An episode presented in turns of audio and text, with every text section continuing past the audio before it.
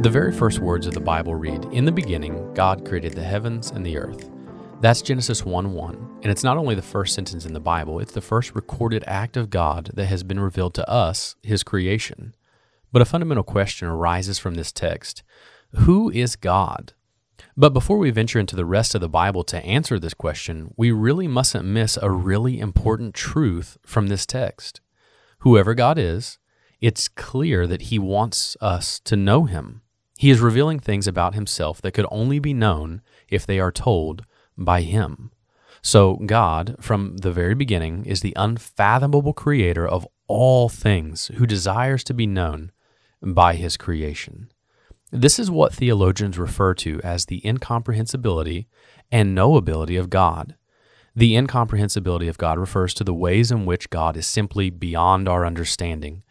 Think about God being completely and fully sovereign and yet still creating humans to be responsible.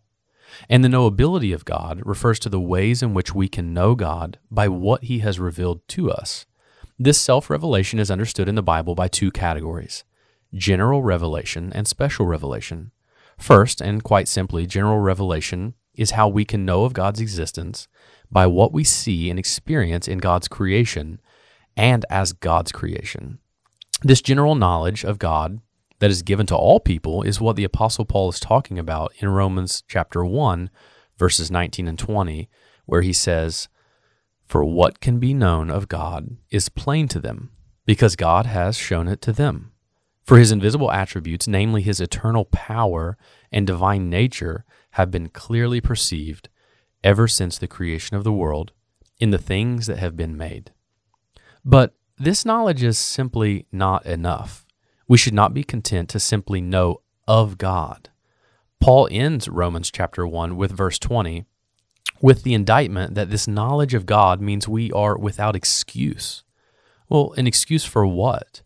What Paul wants us to see is not that it's a bad thing to know of God, but that knowing of God should create within us a desire to know God personally. We know this to be true because of God's special revelation. The special revelation, then, is God's specific desire in being known. Now, I do want to make it clear that we can only know God specifically because of what He has spoken to us, what He Himself revealed by His own breath, meaning we can only find God's special revelation in His Word, the Bible. That means we are not free to create a view of God that He Himself has not revealed to us. So, what has He revealed? Well, while there is much revealed in the Bible about God's character and attributes, one of the main themes, if not the main theme, of the entire Bible is God's desire for his creatures, us, to be brought back into a relationship with our Creator. A quick reminder the story of Genesis continues with the fall of mankind into sin and rebellion against their perfect, holy Creator God. And yet, in God's infinite goodness, He provides a way for His creation to be restored. It comes through the sacrifice of His Son, Jesus, according to His grace.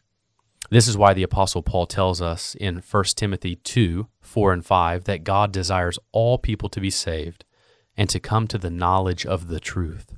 For there is one God, and there is one mediator between God and men, the man Christ Jesus Special revelation is God's divine guidance into the way of salvation.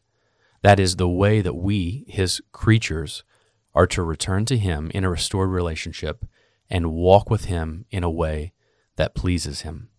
So, the God of the Bible, the one true living God, has revealed Himself to be Creator, Redeemer, God, incomprehensible in all of His ways, and yet desiring to be known by those whom he loves.